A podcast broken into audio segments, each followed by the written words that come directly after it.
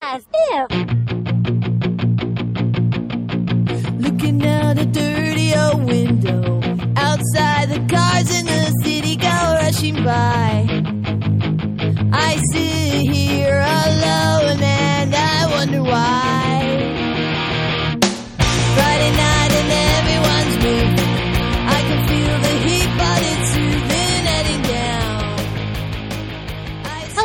This is minute 89 of As If, the podcast about Clueless, where we talk about Clueless minute by minute. I'm Shannon Camp, your host, and with me today I have Kathryn Kogert Hello. and Christy Admiral. Hey there. Today's minute begins with Josh and the douchebag lawyer arguing with each other, and it ends with uh, Josh and Cher sitting on the stairs and talking about exactly why or why not Josh is hanging around the Horowitz house so much. So uh, we had plenty to say about the douchebag lawyer last time, that's for sure. Just the worst. Uh, well, he's off to a he's off to a great start at the top of the minute. Josh is like, "What the hell are you talking about?" Because of course, this is coming on the heels of the lawyer uh, saying to them that she was a dumb kid or something to that effect. Uh, and the lawyer says, You know exactly what I'm talking about. Josh, this is a multi million dollar lawsuit, not some excuse for puppy love. Uh, and then comes an actually amazing burn from the lawyer that I would love to have a chance to drop into a conversation someday. Josh says, Look, we've been working our butts off on this case. And he says it super sincerely and in the most Paul Rudd way. And the lawyer says, Well, tell you what, you do whatever you want with your butts. I'm calling in Oh, sick. And So which good. Which is oof i gotta say credit where credit is due he really like stuck the landing He really did. I do want to. I just want to point out that I think it's so weird that that say butts when they could have gone stronger than that. Right? This is a PG thirteen movie. That's all. That has blown my mind since the first time I saw it when I was a child. is it a pg-13 movie Yeah, yeah. It believe feels so. like a super gentle pg Very gentle, yeah. Which is PG for I uh, thought- references to drugs and sexual content. i guess they References to they smoke sexual weed Ye- oh yeah, They maybe it is pg-13 for that yeah they smoke weed. It is i guess PG it has to because of the references to sex Yeah, and they talk about sex Oh, a lot. it's still it's like the lightest PG-13 ever. I'm sure my parents got this movie for me when I was like 9. no, that exactly. It is a Maybe that's on them. I don't know, but it's an incredibly gentle movie. Like it doesn't have a villain unless you consider Amber the villain. and she kind of is, Oh, but well, in a could. beautiful way. But she's so ineffectual. She doesn't do one thing that sets sh- that sets Cher off her trajectory. Besides, I guess getting together with Elton when Cher had planned on setting up Elton and Ty. But I feel like even without Amber, Ty and Elton was not going to happen. No, that was going to implode no matter what. you know. Oh, totally. I mean, he was this. He was a snob, just like Cher says, which actually, hilariously enough, is almost word for word the line from Emma. Emma and Elton, which is his name in the book, are in a carriage, and she's like, "You're a snob." So I always crack up when I see them in the car instead of a horse-drawn carriage. Like that's how literal a translation this movie is of the book. Um, and I gotta say, in connection with that, a lot of the novel Emma is George Knightley kind of chiding Emma and telling her off and teasing her and trying to get her to improve herself, which is obviously something we see in the movie as well with Josh, you know, um, kind of tearing down Cher's more materialistic and shallow habits. Yeah. But I do think it's important that we're having this scene now where he defends her and defends her intellect and you know proves that he really does think highly of her and think that she's smart because otherwise it would be way harder to root for the two of them getting together Well, that's true. if it That's didn't seem like uh, he respected her You know, I, I feel like a key part of the the Cher Paul Rudd dynamic is the fact that like Cher gives as good as she gets. So I'm curious True. in Emma, does Emma tear down George Knightley? Uh, she teases him, but she's way less stern with him than he is with her, I would say. It's probably the biggest difference. He's also, there's a more significant age difference in the novel because, you know, it was olden times. So that, not like, not more than like six or seven years, maybe maybe ten at the absolute most. But that definitely adds the dynamic of like the older mentor type figure and then the youthful person who's always teasing, which you have to a certain extent in Clueless, but not nearly to the same degree. But I wasn't going to talk about it till next episode, but since we're already on the topic, I think it's worth getting into. A very key difference, maybe one of the biggest differences between Emma and Clueless that really is kind of a sticking point for people here, uh, is that in Emma, the novel, George Knightley, who's, you know, um, analogous to Josh, is Emma's sister's brother in law. Emma has a sister, Isabella, and she's married to John Knightley, and George Knightley is Emma's love interest. So he's her sister's brother in law. Whereas in Clueless, he's her former stepbrother, which I know a lot of people really take issue with the fact that they have a romantic connection. I I just never have personally had a problem with that because I think it's very clear that they never really considered themselves brother and sister based on the way Cher talks about him at the beginning of the movie. Also, Yeah, But I think that's just right. my two cents. I can understand I guess I can understand why people feel the other way. Oh, I was just going to ask, how long do you think that, or is it ever stated in the movie how long Josh's mom and Cher's dad were married? It seems like it must have been a brief amount of time and it seems like when they were it was when they were teenagers. yeah, it was a slash it, was, a while like ago. not that long ago Yeah. or long ago but it was they never they didn't like grow up together i think that's very clear like yeah.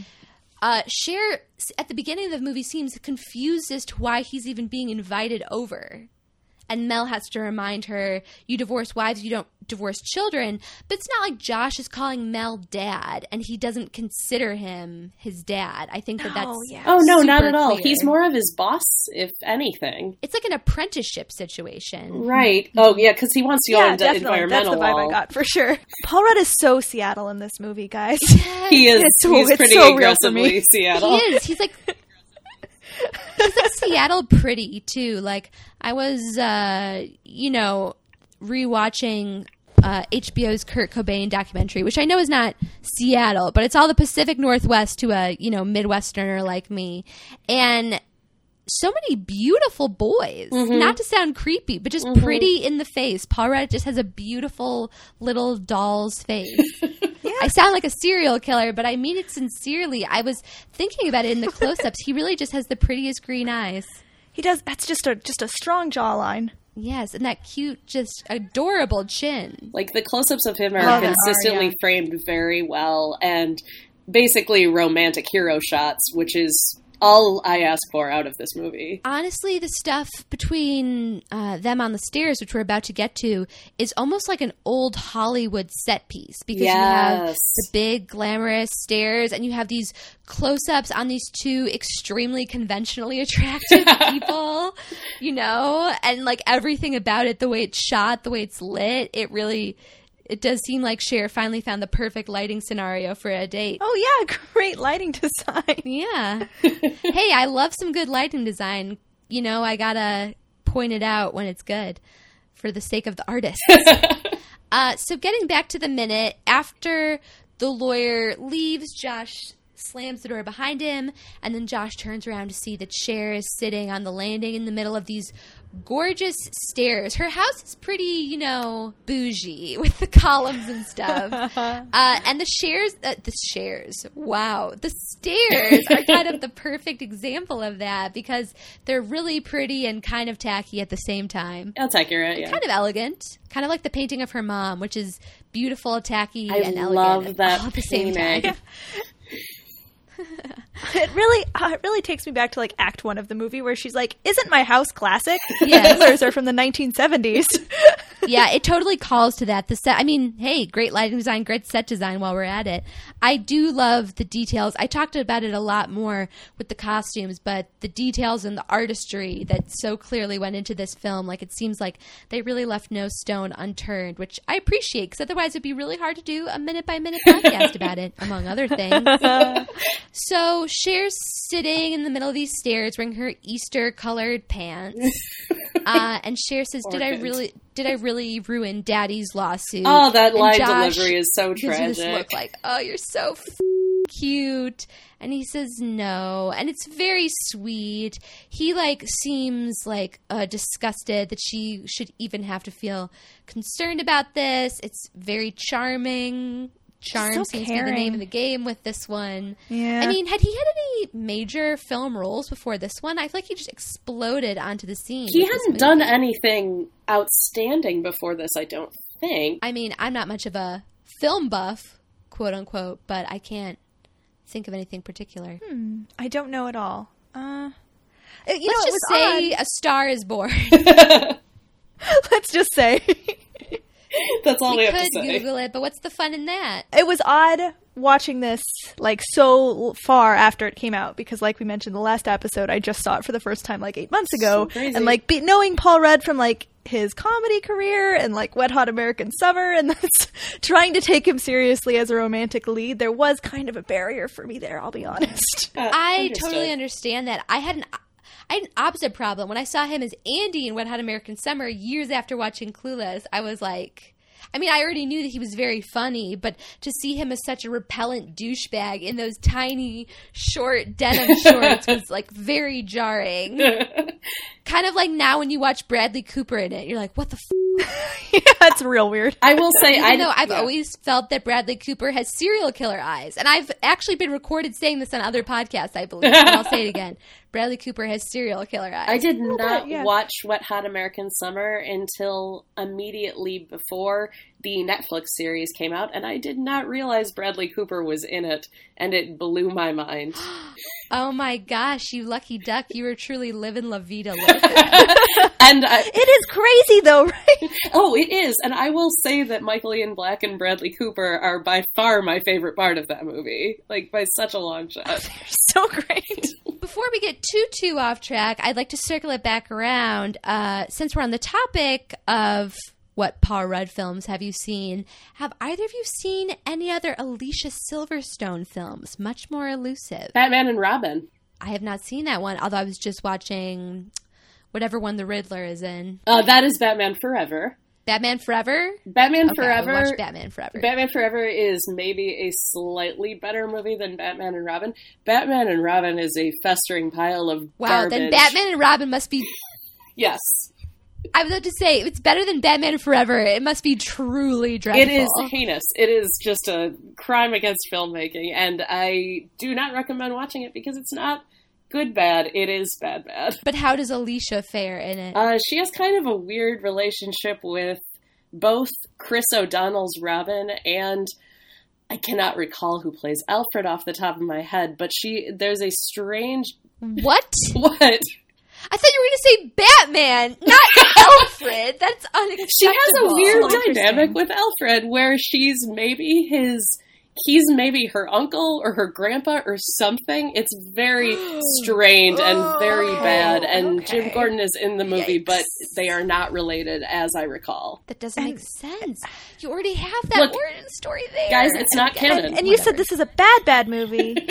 It's not canon and it's very So- bad. All I talked about it with my husband when we were watching it is how bad we felt for the production designer who imagined this strange, macabre Andrew Lloyd Webber world and had to have that movie take place. Ah, that is heartbreaking. Do you remember a movie, little movie called Clueless? I'm not sure I do anymore, but we'll find our way back there. So Josh sort of puts Cher's fears about having damaged her father's case to rest.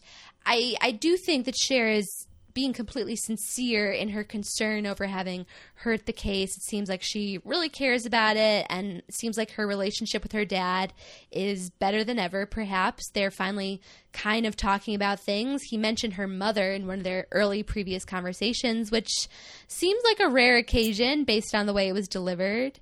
So Josh just sort of is like being all like, huh, protective. Can you imagine the nerve of that guy? I mean, making you worry like that when he's the one who screwed up, then he goes and blames us. And then things take a turn because Josh sort of gently tiptoes up to the elephant in the room and sort of pokes at it in that way that people do when they're confessing but not really confessing. He's like, huh, imagine saying we were, you know, being like, oh yeah, wouldn't that be crazy? You and me flirting with each other. Who could even think of such a thing? Or could they? And Cher basically doesn't take the bait. She says, That's right, you've been very dedicated to this case. And that's the end of the minute. So interesting move, Cher. Yeah, she basically, he was trying to like open up a little avenue and she just sort of st- sidestepped it, which I respect more so under other circumstances, not the circumstance of I'm extremely in love with this dude, which she obviously is. and they're sitting together Yeah, on a staircase. Very romantic to do that. She's playing it cool, maybe. Yeah, she's she's making him work for it. Yeah. Oh, Ooh. we'll get there. We'll get there. Everybody break out their hand fans and their smelling salts. We'll get there in due time.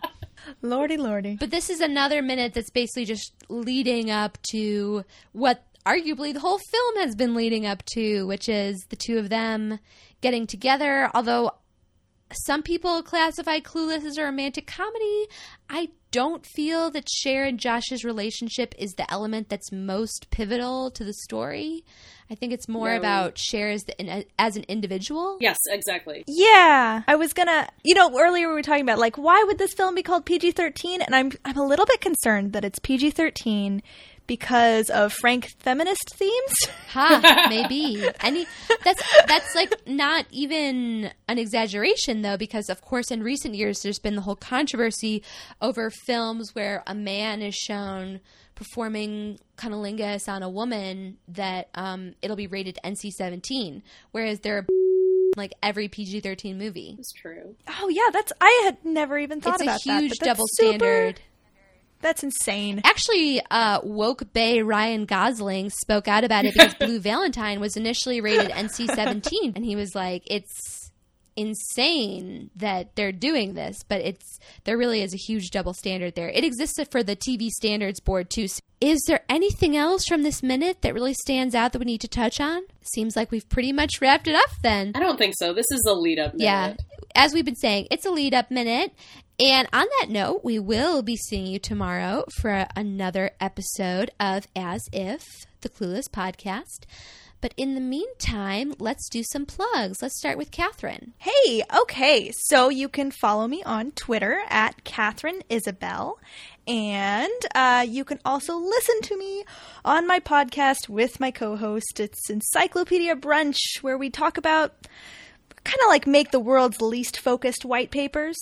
So yeah, check us out. I'm intrigued. Uh, and Christy, do you have anything you'd like to plug? Yeah, you can just follow me on Twitter for updates on anything I've written lately or how many dogs I got to pet on a particular day at Admiral Christy. You're living your best life, and I love it.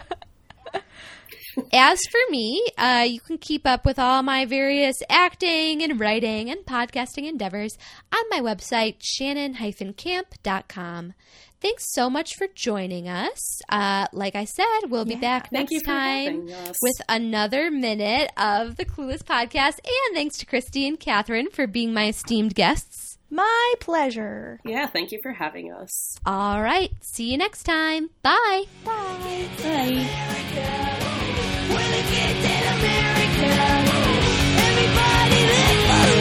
Bye.